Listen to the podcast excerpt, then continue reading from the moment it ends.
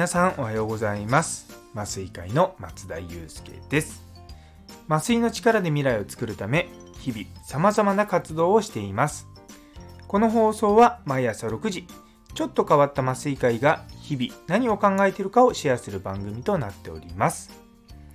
本日は伝わるための6つのプロセスということをテーマにお話したいと思います。よかったら最後までお付き合いください。というところでまあ、ちょっと久々になりましたかね。あの、スピーチ的なやつです。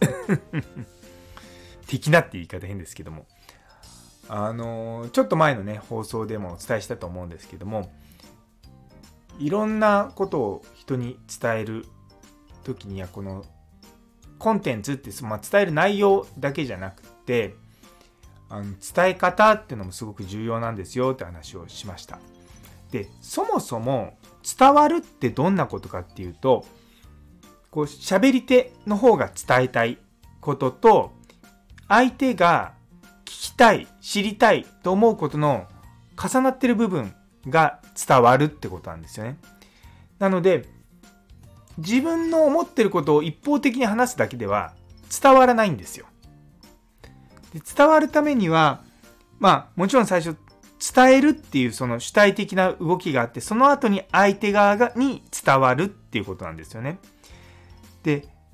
まず最初に何をしなきゃいけないかっていうと、何かを伝えたいっていうこう感情がこう高まってくると。で、それを相手に伝達する。これが、この2つを合わせると、まあ、伝えるっていう動作になるんですね。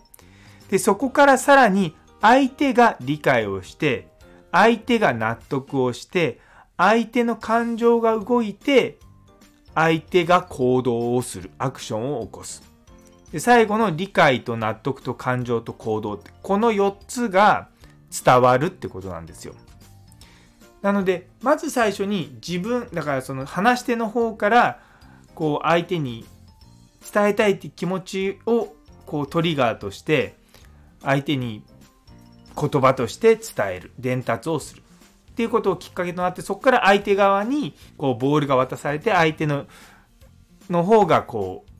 最終的には行動を起こしてくれるっていうのがこの伝わる、まあ、6つのプロセスって言われるんですね。結局のところ、まあ、これまとめるとね一方的に話してるだけじゃ伝わらないんですよ。でも人間はあの人の話を聞く時に相手のことを理解しようと思って聞く場合とそうじゃない場合があるんですね。でそうじゃない場合っていうのは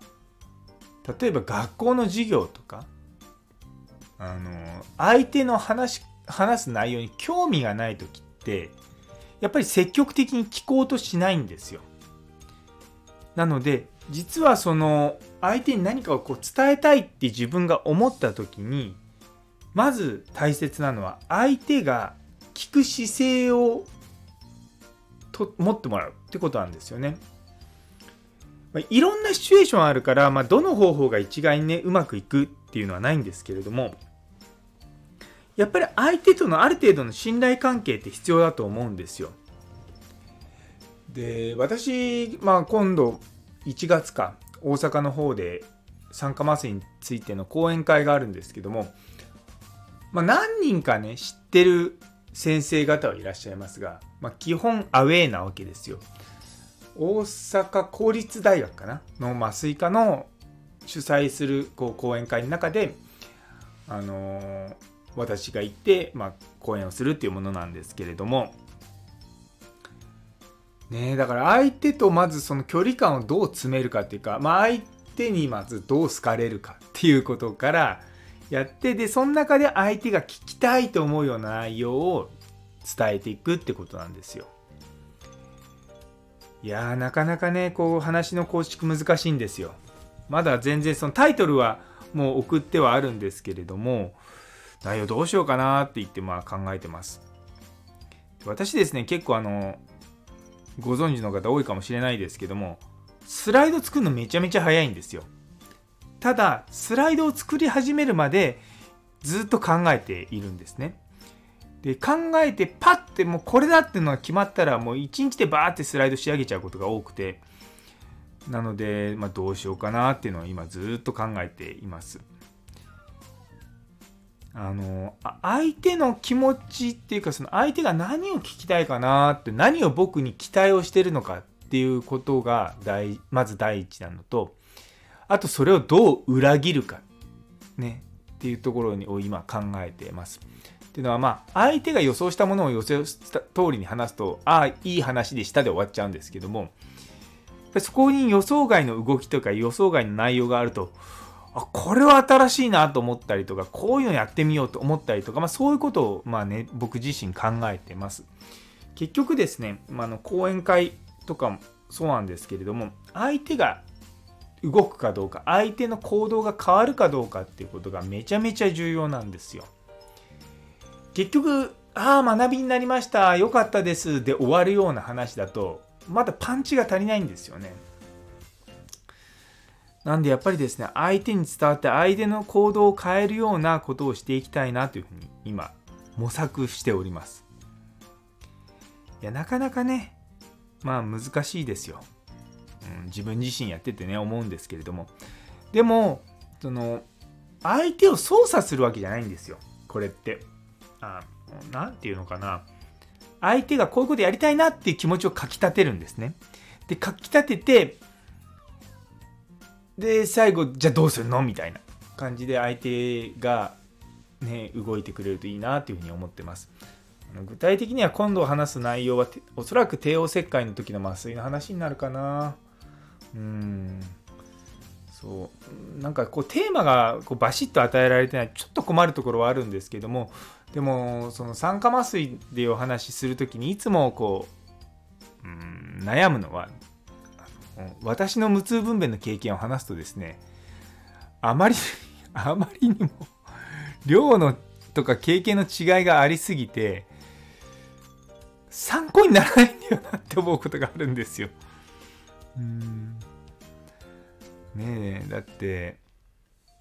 この5年間ぐらいカナダにいた時も含めるとまあ6年ぐらいかの間に多分、まあ、自分自身が無痛分娩を提供している人が、まあ、1000人2000はないと思うけどまあまあまあそれぐらいの数はあるんですね。でそうするといろんなことこう思うんですよ。でいろんなこともわかるしでまあ大きなパターンとかにも分かれてきたりとか。そう、なんでね僕のこの経験を語ってもあんま参考にならないだろうなって思っちゃうんですよね。だそうなってくるとやっぱり帝王切開の方なんですよ。うんまあ、あの我々麻酔科医としてはより一般的なあのことなのでそっちの話の方がいいのかなというふうにちょっとこう考えながらこうどう相手に伝わるかっていうことを考えております。なんで皆さんも、まあ、いろんなところでねスピーチする機会あると思うんですけども伝えるっていうところだけじゃなくてこうどう伝わるかってことね設計してじゃないかなと思います。というところで最後まで聞いてくださってありがとうございます。昨日の四半世紀前の趣味天体観測という放送にいいねをくださったさやもさん、たんぽぽさん、ゆいつむさん、ノエルさん、姉ソニ先生、岡プラスさん、岸原先生、さらにコメントくださったマータンさん、中村先生、どうもありがとうございます。引き続きどうぞよろしくお願いします。あ、そしてですね、マータンさんの方から素敵なギフトいただきまして、めちゃめちゃありがとうございます。励みになります。頑張っていきますので、よろしくお願いいたします。というところで、今日という一日が皆様にとって素敵な一日になり、それではまた明日。